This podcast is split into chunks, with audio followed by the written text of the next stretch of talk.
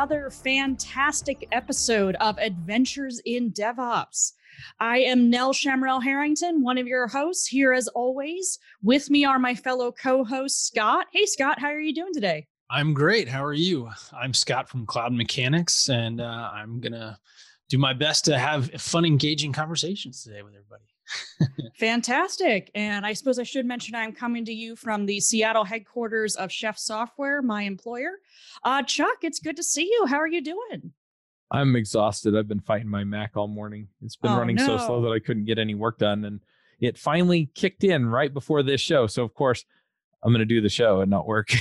well, I guess this is work, but it's not work. So, Yeah. Mhm. That sounds good. Well, I've often uh, said, said to people, I have a plus six intimidation factor with computers. So it, it knew you were doing the show and it decided to work. Mhm. I'll, I'll pull out my D20 just for you. Yay! All right. And with us today, we have a very special guest, Mr. John Epperson. Did I say your last name right? Oh yeah, that's great. It's it's fine. It's good enough. I hope it's good It's- enough. I don't- you. Yeah, it's what it is. The thing that I believe most about top notch developers is that they're constantly learning. Whether you're out watching videos, whether you're reading blog posts or books, whether you're out writing open source software, you're always out there learning how to be a better developer. And my friends at Thinkster and I teamed up and we put together a show called the Dev Ed Podcast. You can find it at devedpodcast.com. It's run by Joe Eames, who you might know from JavaScript Jabber, Adventures in Angular, and Views on Vue. And they have terrific conversations about what it means to become a better developer, to learn how to do development, and the ways that you can learn. So if you're looking for inspiration and ideas about how you can do better and learn better as a developer, then go check out the Dev Ed podcast. Awesome. Well, tell us about yourself. How are you doing? Um, I'm doing good. I yeah. I just what do you want to know? You're just sort of asking background? Oh, background. Would love if you do a little introduction of yourself for our listeners. Sounds good. So I'm John Epperson. Um, I am the author of Shiplane. Uh, I have been a developer and uh, done DevOps. Sort of has been the side hat that I've always worn throughout my whole entire career for about 12 years now. Um, I got really fed up with. Uh, I love Docker and I love the ecosystem. I just felt like it wasn't automated enough for me, and I kind of got fed up that the tool that I wanted wasn't there. So I made Shiplane to solve it. Awesome. Well, I in preparing for the show, I took a look at one of your talks, uh, Docker, the good, the bad, and the ugly. And I thought Yeah. maybe we could discuss that a little bit and then uh, head on into discussing Shiplane. That sounds good to me. I've been talking to Doug Crockford for JavaScript Jabber. It should be Docker the good parts, right? This this like I I wrote this title on purpose. I think there's good parts, bad parts, and there's some really ugly parts too. Awesome. Well, in the talk, you start out by uh, talking about three camps of developers pioneers, settlers, and townsfolk, which made me go back to my late 80s, early 90s childhood playing the Oregon Trail. Uh, but tell us a little bit more about, about uh, your, your concepts of these three types of developers. Yeah, so I I mean I I put them in this talk because this is very influential to me and how I view how I look at things. Um I I feel like I, don't know, I've always run into the random pioneers throughout my career, that person right that like always wants to try out the newest thing.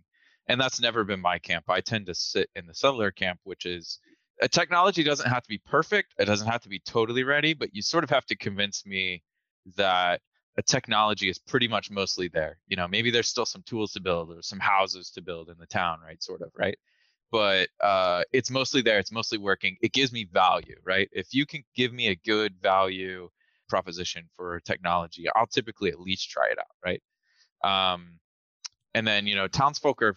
I feel like those are going to be. I feel like you can kind of sort of take a caricature of like really big companies, right? That won't pick up a technology until, you know, it's like been huge it's been in the market for 10 years and it's like rock solid at that point right and i think it's important because to me i think the docker space really kind of is in that sort of settler phase and so to me shiplane kind of fits as hey i came in i see a problem this is a tool that sort of needs to exist in the ecosystem here's my solution to this problem Yeah, the way that I've heard it explained is essentially you have the trailblazers, right? So they're out there making the path, right? And so yeah, what you're saying is is the path is there, right? We we know how to get west, so to speak.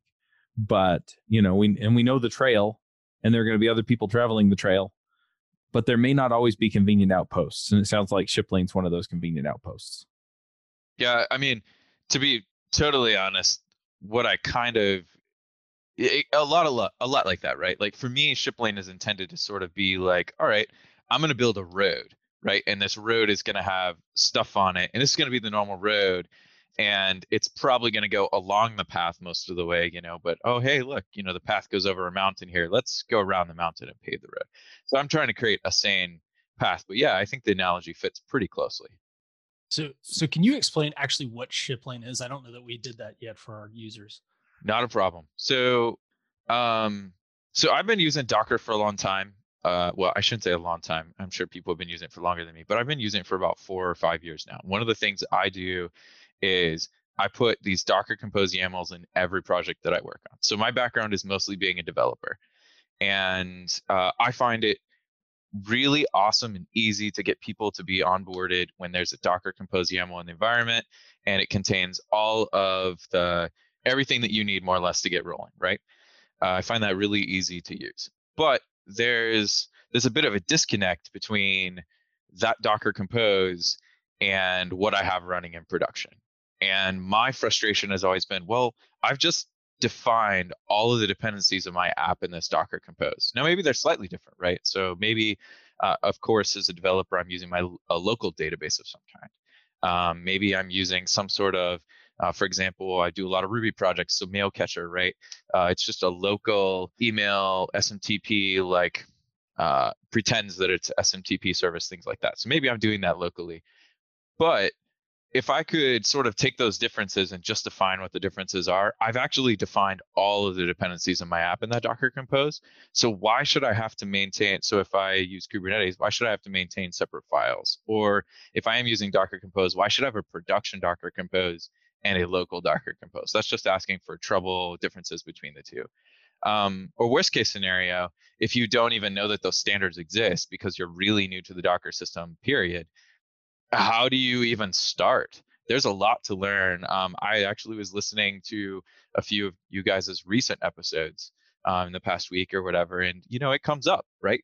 Kubernetes has a reputation for being sort of config hell for a good reason. It's hard to learn all that stuff. It's hard to know which things to bite off, which technologies to combine together to get to the the end. It requires a lot of expertise. So all of that frustration, it kind of led me to be like, okay, well, Docker Compose should sort of be the thing that like, I'm sorry, Shiplane should be the thing that like says, okay, I have a Docker Compose, I defined everything. Now magically make it happen in production for me, right? And I should be able to do it however I want. And that's what it is. Uh, isn't the game supposed to be funner on nightmare mode though? I mean, there are people that love nightmare mode, right? Uh, there's a reason why. Uh, what was that? Uh, that recent game that's super popular in the past few years. Whatever. Dark Souls. That's what it was. Oh, I was gonna say Untitled Goose Game, but I thought you were talking about Fortnite or something, maybe. Uh, no, no, no, no, no. So I, I, I have I to don't, get up and do one of the dances, right? I don't play either one. Mhm. but but yeah, I mean, people do like to, and developers like to do that too. Like, there's lots of developers that are like, well, I want to get my hands dirty, but there's also a lot of people. So I ca- I have a lot of experience using Ruby and Rails, right? And to me, a lot of people have a lot of opinions about why Rails got popular and things like this. But to me, the reason why it got popular was really at the end of the day, Rails just said, look, this is a sane way that you can sort of not know what you're doing, but still be productive, right? And I think that appeals to a lot of people. And in a lot of ways, like that's that's one of the things that I'm kind of hoping that Shiplane fills as well is like there's a lot to know in the DevOps world. And in fact, there's still we're starting to get specialties within the DevOps world itself. Um, eventually, it's going to be too much for everyone for a given person to know, um, Oh, yeah. unless you just like really want to. And I think that there's room for people to not know everything and just pick out the part that you happen to be really good at and, and do that. So Shiplane's intended to be something that gives you everything but lets you sort of say, I don't want this piece. Let me throw it away and plug my own in. Nice. Sounds awesome. Yep. So how uh it's it's been a I came from a Ruby Ruby on Rails and uh background, but it's been a while since I was in it day to day. How is the Rails and Docker ecosystem? Um, there's a lot of people and a lot of opinions on like how you get a Rails app running on Docker and things like this. I actually think that out of most of the Docker ecosystems that I've kind of encountered, the Rails one is like the weakest, if that makes sense. Like there's a lot of discussion. There's not really a lot of settling on on what you should and shouldn't do. There are some loud voices, of course, there always are, but I, I don't think it's a settled thing. I don't think it's a settled thing anywhere, but I feel like it's more unsettled here than what I see in other places. Yeah, just to pile on here, since I talked to a lot of people across a lot of ecosystems, yeah, they're in a lot of the other ecosystems. I mean, I mean, even like JavaScript or some of the front end like build in Docker kind of setups. There's generally a widely accepted way to do it, and then maybe a couple of other folks have come up with their own way that they like it done. And I don't even see any kind of like minor consensus in the Ruby or Rails ecosystems. Um, people talk about it, people muddle, muddle their way through it, but there's not really a well baked solution for it. Yeah, if I if I may, I was going to make a little divergence into the comment you made about like you know Rails and popularity and stuff. I think you guys, as the, I'm as the Python developer in the room, so to speak, I think you guys oh. underestimate how good you guys have done at promoting and having enthusiasm and excitement for Ruby and Rails. Because I think, I think potentially Python has a lot of those same things, and you know, but it's just there's just not as much self promotion, and I just think you guys have just done a better job of marketing in general, and I think that's in no way takes away from what's exists and has been done. I just think that it's all that you know. There's a lot of just you know, and of course the biggest promoter of all, the creator of Rails. So you know awesome. So, do you have? Can you, uh, John? Can you take us through the process? I know you you mentioned earlier that you uh, have two apps running in production that are using Shiplane. Uh, can you take us a bit through the process of getting those using Docker or using Shiplane, and and how you did it? Um, are you curious about how I made Shiplane, or about how I got these apps onto Shiplane? Let's talk about how you made Shiplane first, uh, and then let's talk about how you got those apps onto Shiplane. Okay, so, uh, so Shiplane actually originally sort of before I was really sold on Docker, I was actually making an equivalent thing, putting vagrants with Chef in all of my um, in all of my apps before that. That's kind of that was my thing at one point, and so it actually originally started out as just this gigantic uh, collection of of Chef things that I was trying. I was trying to be, more or less create a process to make this repeatable. And so I I found this pattern one time and I sort of like modified it where people were like using vagrants to do all of their local things. And I was like, well, that's better than mine. So I like co-opted that a little bit. And then I saw somewhere I was like, all right, I need I wanted a way to sort of make this happen in production. And I remembered I don't remember exactly how I encountered it. Somehow I encountered uh, somebody using Vagrant and Chef to kind of build a box on AWS. And I was like, all right. So I took that piece. Anyway, so this like it actually really started out like this. Like I just made a vagrant build my box in AWS and it was super clunky and it always fell apart or whatever. But that's where the sort of idea of like, all right, I want a locally defined thing and I want it to happen in production. And then Docker for Mac came out. So Docker stopped being so awful to use and I was like, this is awesome. And now I can more or less tell somebody else, hey, just install Docker for Mac or Docker for Windows or whatever you have. I think I don't remember if Windows came out at the same time Docker for Mac did, but came out somewhat close. So now I was like convinced, okay, I'll just make these Docker files. So that's what I did. And then I was like, well, crap, now I need a way to sort of replicate my process to get it to production. And so I actually made a sort of uh, a early version of it for a company that I used to work for or whatever, and uh, it just became part of the CI pipeline or whatever. So you would you would commit your code, it would get built, and then it would eventually go. You know that would get uploaded to, uh, you know, at the time just Docker Hub or whatever, right? So just get uploaded to Docker Hub, then you would go to deploy. It would just pull down your image, and voila, you're off to the races. And that's more or less how it morphed. And then I took some of those lessons and brought them in and tried to make I tried to make a uh, how should I call this a more modular type thing because right now if you go to Shiplane right now, what you're what you're getting when you install my gem, which is basically a Ruby library, is you're getting a thing that puts uh, takes your Docker Compose YAML and runs your app in production on raw Docker, makes the network for you and stuff like that. It it runs it, you know, it it more or less it, it allows you to connect to services that you need to. So if you have like a database out here somewhere or whatever, doesn't care about that. It also lets you run your database in your cluster, um, which is it's what it is. Uh, most people are running like small apps doesn't matter for them. Um, don't do it if you have a big app or whatever. Blah blah blah. Or I won't be the one to to to suggest to people that they should do that or whatever. Even though I don't think most people are running into the actual conditions that that's a problem. But yeah, that's more or less what it is. I know uh, from personal experience, one of the big challenges with Docker is defining the networking. Does Shiplane help with setting up the networking for Docker containers? It more or less creates a uh, just a a sane default network or whatever, and uh, oh my gosh, what's the name of that really common JW? Uh, um, it's like JW Nginx um, uh, proxy thing or whatever, but Nginx proxy Docker and it like JWilder, that's what it is, or whatever. So it uses like J JWilder's Nginx proxy to sort of act as both your.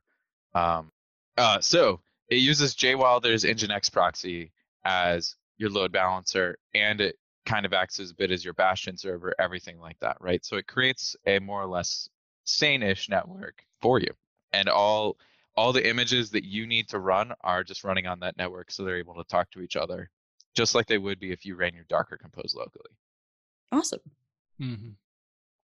And I think you also mentioned it handles connections to stateful data stores like a, an RDS database or something to that effect. Yeah. So, for example, um, the two projects that I have it working on, uh, they're both more or less small websites. So the the amount of times that you're hitting disk is basically like near to none. Uh, so I don't care that my both of my databases are more or less like running locally in my cluster on Docker containers, that's fine. It was easy for me to do, and I think that's perfectly sane for that kind of a thing. Um, however, it handles natively like if you just want to point to an outside database, like have Amazon RDS or something like that running your stuff, that's fine. Or RDB probably actually. RDS, I think it's something else. Yeah, it just handles it natively, so it doesn't it doesn't matter to uh, it doesn't matter to my tool whether you're using it internally or not. In fact, it's not really all that different. It's probably harder, to be honest, for me to create database containers to run than to use RDB, but RDB costs money. So, got it. Have you ever felt like JavaScript is just everywhere? Well, we have. We actually had a conversation on JavaScript Jabber about what you can build with JavaScript. We've also talked about what JavaScript is and how we're inspired by the language. If you're interested in JavaScript or doing web development, then you definitely need to check out JavaScript Jabber. You can find it at javascriptjabber.com. I was I was just going to bring us to into uh, are there any apps that are using Shiplane today? Um, so so like I said, I have two apps, right? So one is the app that so I I had a podcast a long time ago that's like sort of a political podcast, and so I keep the site up for that and then i have you know a side project or whatever that most of us have side projects working on and we host it via that as well. Um, neither one of them gets tons of traffic or whatever because i mean let's be honest everyone who is downloading my podcast is downloading it from apple apps right? So mm-hmm. just gets hit whenever they pull it and that's it or apple podcasts whatever. Gotcha. Yes they aren't high traffic sites but that also hasn't been the goal yet. We'll mm-hmm. get there. So I think you mentioned Docker Compose, and I may have missed it, but do you support Kubernetes? So I am working on the module for Kubernetes. The intention is to support Kubernetes because it just makes sense. It's not it's not built in such a way where it's like difficult to for me to like use Kubernetes, but there's like two major things that are going on. One, I'm converting a Docker Compose YAML into what my idea of sane Kubernetes config files looks like. So trying to decide what I think the sane thing is is actually the thing that's taken the most time for me. I have a I have one example where I put one of my apps on a Kubernetes thing and and I was like, all right, this is kind of it's working. It's clunky and it works or whatever. But as far as like, do I know that that particular thing is going to scale up? I I don't. It's not ready for release yet. Um, and a website is really not really a good test case for a Kubernetes environment. For as far as it, it just really a website doesn't need what Kubernetes is mostly giving you, like its value just really isn't there. The only thing that I would argue that Kubernetes is giving you that's like really awesome, even for a website, is hey, it brings your containers back up if they die. This is true. I work with a nonprofit called Operation Code, and we run our organization website on Kubernetes, which feels a bit overkill. Uh, but there's two reasons for that. One is yes, it brings the Docker containers back up, which is useful. But two, we mean it to be a teaching tool along with being a functional organizational website. And because Kubernetes skills are so in demand, we want people to be getting those skills as they work on our projects. That's cool. Mm-hmm. I think that's awesome. But yeah, I do, yeah, it's hard. It's hard to justify use on a small thing. But either way, it ex- it, it exists. It's in progress, but it's not ready. It's not ready for prime time yet. If you think Shiplane's really cool and you're like, hey, can I like, you know, test out this sort of like not even an alpha thing, like just just ping me. I have a Discord server linked in my uh in my repo and that's I always answer on there. So it's the best way to get a hold of me. Awesome. Uh, so I want to press on the Kubernetes thing just a little bit more. If someone came to you and asked the question, what's the difference between ship using Shiplane and defining a Kubernetes manifesto? Where where do you see the difference? Um, for me, the uh, it's mostly a knowledge barrier. In order to use Kubernetes, you have to know you have to know a lot. Um, mm You have to then also know uh, how to convert your stuff into a Kubernetes thing, uh, a Kubernetes equivalent, right? Make all those config files yourself. You also have to decide, you know, if you want to keep that in source code, you have to use an extra tool to kind of manage that and then you have to decide on all the you know the other kubernetes tools that are involved.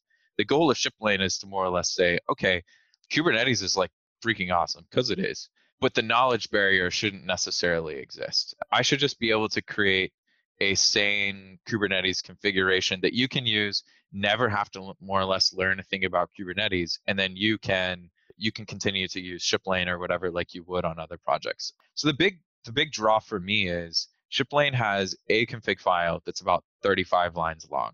And half of that config is how do I build my app? Beyond that, eh, but when you, what you do in Kubernetes is okay, so I have an app. I now have to define, hey, this is what my containers are. This is what the wrapper around my containers are. Yeah, um, pods basically, right? Um, and then you know this is this is my service. This is how I do I want them to stay alive or not? I feel like everyone that's like using Kubernetes, for the most part, I feel like a good sane default is keep my stuff alive for me. Come on, uh, it, you know. Then I have to define ingress points and how everybody talks to each other. And for the most part, most simple cases I feel like are well, just let all my stuff talk to each other. That's fine for most simple cases. And I feel like the the idea behind Shiplane is I should make the config file like easy to do and then I should be able to come back in later and say, all right, now I have a hard use case. My website is growing and I have this gigantic application. I'm adding more microservices. Now I actually need to do more stuff. Okay, well, let's start overwriting some pieces. And that's the intention. And that's how I write written it. I that feature for specifically for Kubernetes is not made yet, but the the idea of the project and every piece of the project so far has been made made with that in mind. Got it. So I just really I really like this. It does sound kind of like containers with guardrails, uh, but not necessarily having to have the complexity of Kubernetes or another orchestrator on top of it. It seems like it'd be really useful for people who are just getting started with containerizing their apps. It, it is kind of you got dangerously that. close to containers on Rails. oh man. Well, there there is that crane that picks up the container and puts it on the ship. True. I mean that that there that we is, go.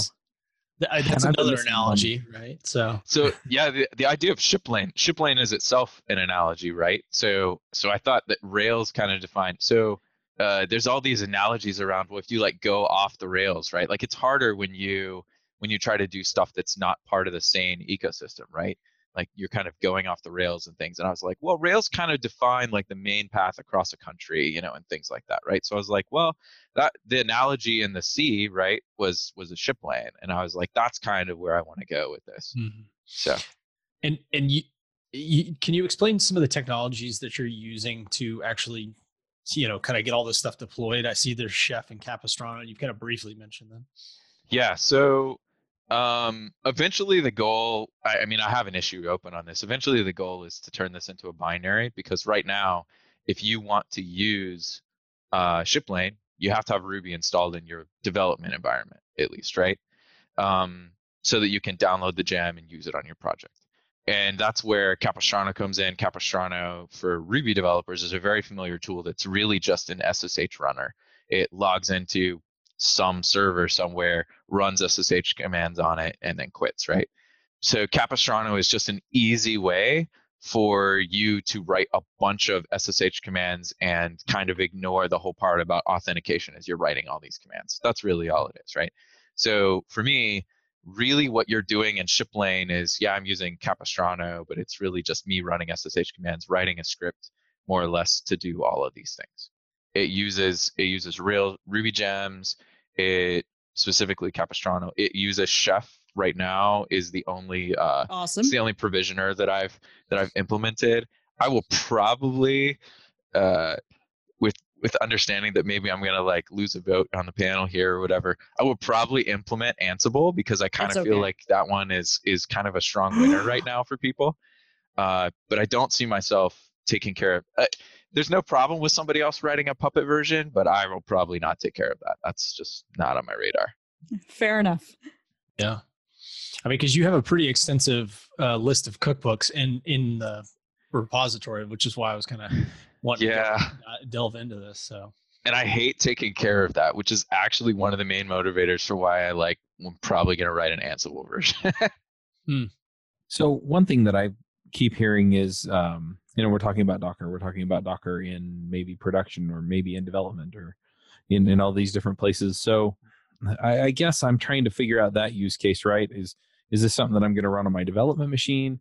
Is it something that i'm going to point at azure or aws or uh, oracle cloud or gcp or something else and say ship lane it to there right? Okay. So um it's not i haven't written anything at this time to deal with saas services but in the same way that i'm writing something to deal with kubernetes um, i feel like th- it's the same principle to me there's nothing stopping somebody who's eager and like loves this thing from like writing it before i ever get around to it hmm. um, mm. it's it's intended to be a modular thing in fact right now it's probably like overly modularized because you have to install three different gems but the intention is that you should be able to pick your provisioner pick your uh, and pick you know the way that you deploy it right? So hey i just want to deploy to docker raw. I want to deploy to a docker compose environment. I want to deploy to kubernetes. Theoretically you should be able to build something that says hey i want to deploy to a saas service. Like yeah. you know google google's kubernetes thing or yeah. or eks or whatever so I'll just, I was going to just read right from the documentation because it basically says Shiplane assumes that you have an empty uh, VM, VPS, or metal box of some form with Linux on it that you basically can SSH into, right? So that's that's essentially Today. what you start with before you bring Shiplane to the, the table. Yeah, and I have a ticket in there too because um, in my sort of like long-term understanding of this, like I feel like something at the Terraform layer is Terraform layer is highly appropriate. Uh, I just didn't want to push Shiplane out and talk about provisioning and because because people talk about provisioning uh, hardware and then they talk about provisioning software on that hardware and I didn't really want to deal with that confusion, especially right at the beginning until I got it sorted out. Yeah. that confusion has bitten me many times. I completely understand that. Yeah. And it's a digestible thing to start with. I mean, you know, trying to deploy the infrastructure and then then deploy the software. I mean, there's there's a lot going on there, and yeah, so totally understand the focus. It seems like a natural evolution to me. Like to me, that's that's on my list of things to do because that seems like it's not too far outside of the goal. In fact, it's actually kind of part of the goal, right? Mm-hmm. I, I mm-hmm. feel like that would be for somebody who has no idea what's up, they might not know how to go to Amazon, AWS, and get themselves a box or DigitalOcean or something. But I do feel like it's a fairly easy hurdle for most people to do at this point. So it's it's farther, you know, triaging, right? Yeah, it reminds me how uh, for Operation Code, we we do have a development environment that's uh, Dockerized. But I was helping out a new contributor who had an older laptop that Docker does not work on at this time. Uh, so we, uh, well, at this time, it, it, probably is not going to work on it. Uh, but we spun him up a, uh, a, EC2 instance in AWS for him to do his development there. Nice, mm. like the Cloud Nine or whatever it is, or just a raw box that's his. Just a raw box that's his. That's actually something that I did at one of the contracts I worked several years ago. Man, must have been like seven or eight years ago.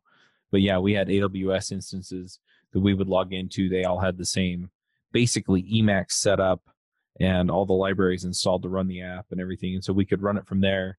We could, you know, hit the web server from from wherever we were working, and we would actually get on. What was it? It was one of the conference uh, conferencing systems before Zoom. But yeah, we would get on, and so we would have a video chat open, and then we'd have the window open using tmux, and we would actually pair program over the internet using. That's awesome. Like that. mm, interesting. But yeah, I could see implementing that across a bunch of places, right? And then saying, "Okay, this is our standard setup. Go." Mm-hmm. I, I mean, that's a perfectly viable alternative, right? To to putting your Docker Compose in your in your repo and doing it. I happen to not like it because I really would I would really miss Sublime. I like my visual editor, and uh, it would be hard for me to really make the switch. Hmm. That's fair enough. I am a Visual Studio Code person myself.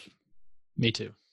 So, John, where do you see uh, Shiplane going? Let's say in a year. Where where would you like to see it? In a year, I'm hoping to be totally done with the Kubernetes thing. Have that like working. I'm hoping that more or less I'm getting some people trying it out and that Shiplane's like actually starting to take off, right? Where people are starting to use it. That's that's kind of my like year-ish goal. And if people want to, if some of our listeners want to contribute, they want to help you get there. Uh, what's the best thing for them to do? How how how should they get started? Um, try it out. If uh, it, what I would say is, um, I've made myself available in that Discord channel purposely so that people can. So I happen to like Discord, I've always liked it a little bit better than Slack, but like to me, it's kind of they're more or less interchangeable in that way, right? It's just a persistent channel where you can come in, you should be able to ask questions of me or anybody else maybe who might be chilling out in the channel, get answers to your questions. I'm hoping that people will just like try it out and help me find the more of the edge cases. Uh, so one of the guys who's on Ruby Rogues, Andrew Mason, uh, I actually used to work with him, and he he we paired for a weekend trying to get an app up and running or whatever. So and that there was tons of feedback that I got just from that because of course it works fine on my machine. I designed it for myself, you know. So mm-hmm. Um, just getting more people to try it is like my major thing, and um, I'm hoping to get people to just kind of like come out, hang out on channel, ask questions. The questions will be there for people in the future for reference there, and you know eventually just kind of build community that way. I don't know. People don't hang out in uh, RC channels as much anymore, so this is sort of like the equivalent space of that in my mind. Yeah. One of the nice things about Discord for a community channel is you don't have the ten thousand message limit. Uh, unlike yep. with with free Slack, it's really really nice to be able to search through the whole uh, history. That's true too. It we actually have a Discord for devchat.tv, and yeah, it has a lot of the same niceties there, and you can put bots in it and everything else. So yeah. Yep no, it's nice. I like it. But yeah, that's that's how I imagine it working. That's that's kind of what I'm doing now is looking for other people who find it painful or just want to try it out. About 10 months before we started Ruby Rogues, which is the oldest podcast on devchat.tv, I went freelance. And one of the things that I figured out pretty fast is that I had no idea what I was doing. And I made a bunch of mistakes, but I also made a bunch of friends who were doing freelance. And we got together and we started a podcast called The Freelancer Show. And the freelancer show has been running about as long as JavaScript Jabber. But we talk every week about all of the things that we were learning and doing in freelancing and giving people advice on how to get their business started so that they could go out and be independent if that's what they wanted. Nowadays, I'm not on the show anymore, but we have terrific people like Reuven Lerner and Eric Dietrich that come on every week and talk to you about how they run their businesses and give other perspectives on things that you can do. So, whether it's how to find clients or whether it's how to step in and start doing training or other programs or how to run a business. They have a ton of experience and they talk about all kinds of things that are going to help you pull things together and be successful as a freelancer. So, whether you're thinking about moonlighting and trying it out, or whether you're going whole hog and quitting your job, you should definitely check out the Freelancer Show. And you can find that at freelancershow.com. Cool. Well, is there anything else anyone would like to discuss? Uh, Shiplane related, Docker related, Rails related before we go to picks? I don't have Um, anything. yeah i mean mostly i'm just impressed it's like hey there's a there's a convenient tool for a lot of this stuff that i can just kind of get started with and i think that's i think that's kind of the big deal with a lot of this and i think you said this initially is that yeah there's a lot of discussion out there about it there are a lot of things that people feel like they have to know about it and a lot of times it's nice just to have a real easy place where you can go and get things together and then you can kind of dig in under the covers if you really want to Yep. I one of the things that I'm really trying to do with Shiplane is like um I'm trying to find right now uh a lot of those oh my gosh looking at looking at my uh, uh slides or whatever I'm not trying to find townsfolk right now though in the end I think that's who this really actually appeals to but the people that I'm trying to find right now are those pioneers right and some I think somewhat in some ways the settlers I think can be com- mostly comfortable because the intention is around uh, I don't know. I built it for myself, so I feel like it should theoretically appeal to them. But I definitely don't think it's ready for the townsfolk yet. There's too many edge cases. Like, Mhm. okay, I have a Windows box, or I don't. Uh, I mean, we got it to work just fine on a DigitalOcean box, so I know that's so it should theoretically work on any host. But I don't know Mhm. that for sure yet. Things like that. I, one curious thing was I was thinking about was how how are you I guess how are you on coverage on the like the Docker Compose API because I imagine that's probably pretty large and building something that can search and you know decompose all of those settings and into something that's shippable. I mean that that sounds like a big task.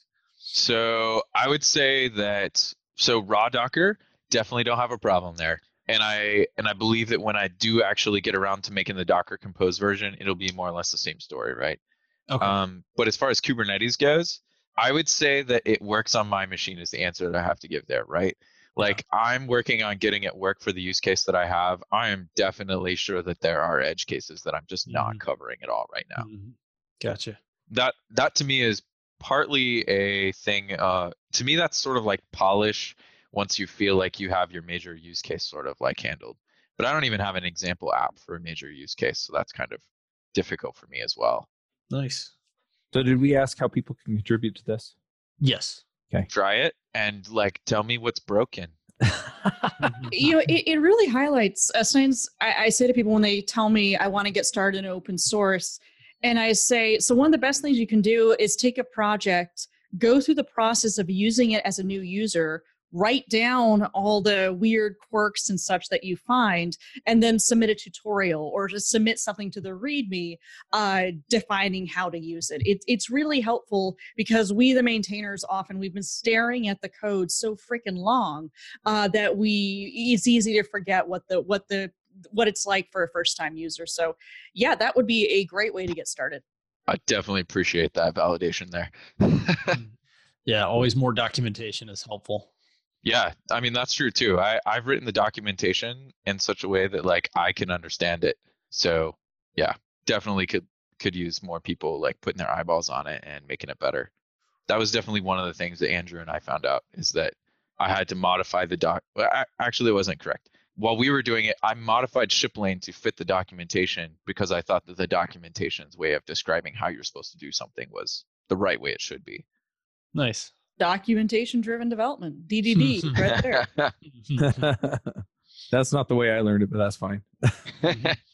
Awesome. Well, thank you so much for being on the show, John. That was wonderful. And Absolutely. uh, yeah, something we often do is we often, uh, you know, clo- end the show uh, with some picks, picking out something that was useful to us uh, over the past week. It can be technology related, it can be non technology related. You can have one, you can have two. Uh, I will go ahead and get us started. So I have two picks today. One is I an app. Well, not, I don't know if it's an app, but a note taking application called Boost Note. So a few years ago, I was searching for a some sort of note-taking application that would let me write my notes in Markdown, and I eventually settled on Quiver, which is fantastic, uh, but it only works well on Macs. Uh, it doesn't, and I'm at a point in my career now where I'm switching between Windows workstations, Linux workstations, uh, Mac work, workstations constantly. So I did another search recently, looking at. I said, you know, I want a note-taking application that works across all these platforms, and I want to be able to run it in or write it in Markdown. And Boost Note uh, seems to fit the bill.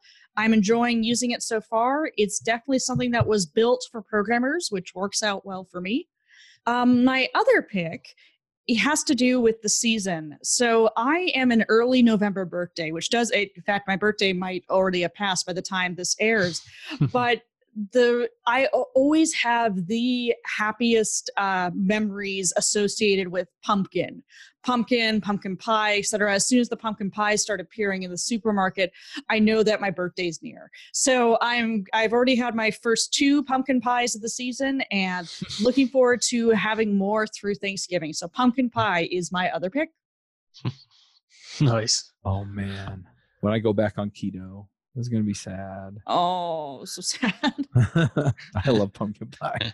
all right, all right. Uh, I will go next with the picks. Uh, so the over the years, I've kind of done intermittent fasting on and off, and it's definitely a big, you know, popular thing. And you know, you Chuck, you even brought up the keto thing, and I've never used like an app to track it because I just was always like, well, I start at this time and I stop at this time, um, and I I, I, had not been intermittent fasting for probably almost a year, and I heard somebody mention an app called Zero, and it's just totally free.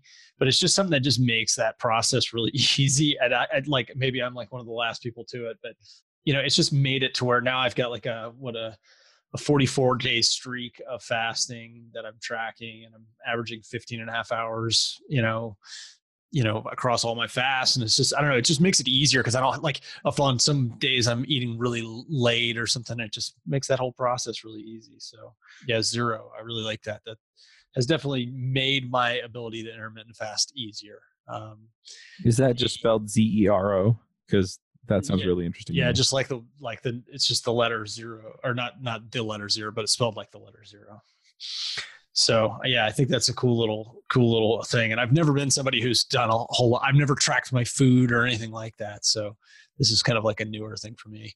The uh, you know, I've kind of recently been kind of getting back into reading a bunch of programmer books and process books and stuff like that. And um, and I had never read any books about Scrum or any of. I've read some books on like Agile and I've read some DevOps books and stuff like that.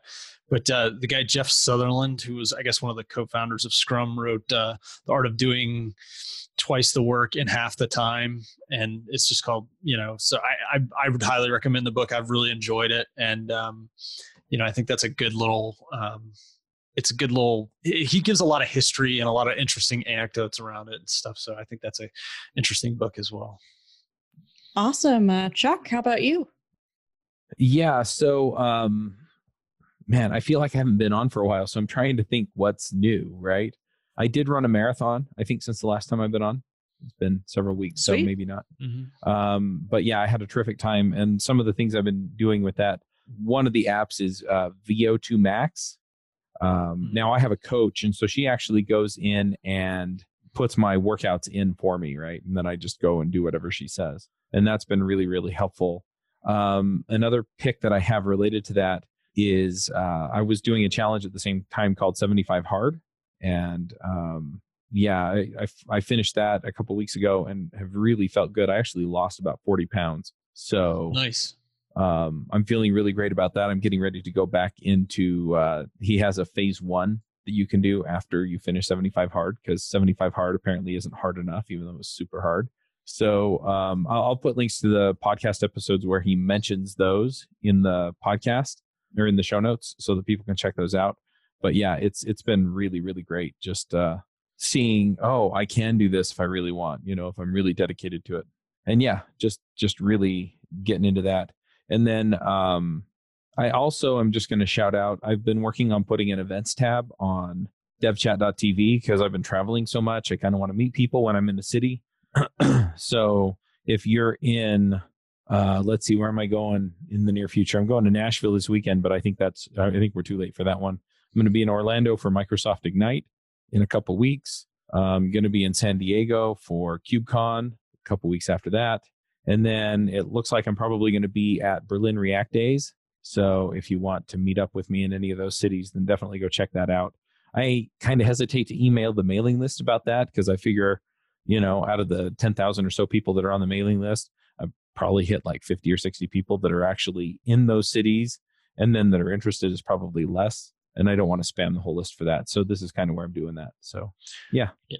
I've definitely gone to meetups with people who have announced thing on Twitter. So I highly recommend that. Like last minute things like I can't remember his name. Uh, he just he used to do this whiskey thing and um, yeah so a guy who wrote for the onion or whatever he just threw something out there and you know 20 people showed up so it was pretty cool that's a good idea twitter's mad at me right now so i'll probably do it for the next event uh, john how about you well speaking of whiskey i actually had prepared already so i'm a bit i'm a huge scotch fan um and so uh, i did this on Ruby Rogues too or whatever but like i i was like all right so this past week I was enjoying my Scotch collection per normal, and I had to I had to look up how to pronounce this one because like I always get it wrong or whatever. But it's actually called Ledaig, and I will have the spelling down, or the spelling will be in there because I'll put it in the notes or whatever. But um, it is it's an 18 year that I have or whatever, and it is like anyway, it's awesome.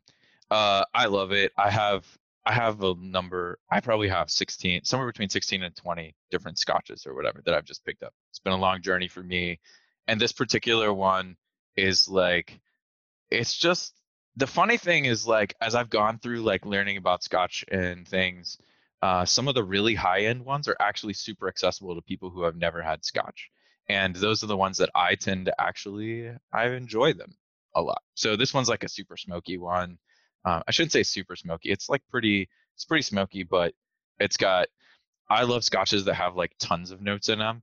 Uh, so this is this is one of those as well. It's really awesome. It's also pretty expensive, so you need to go over to somebody's house for that. Unless you're into it, then it's all cool too.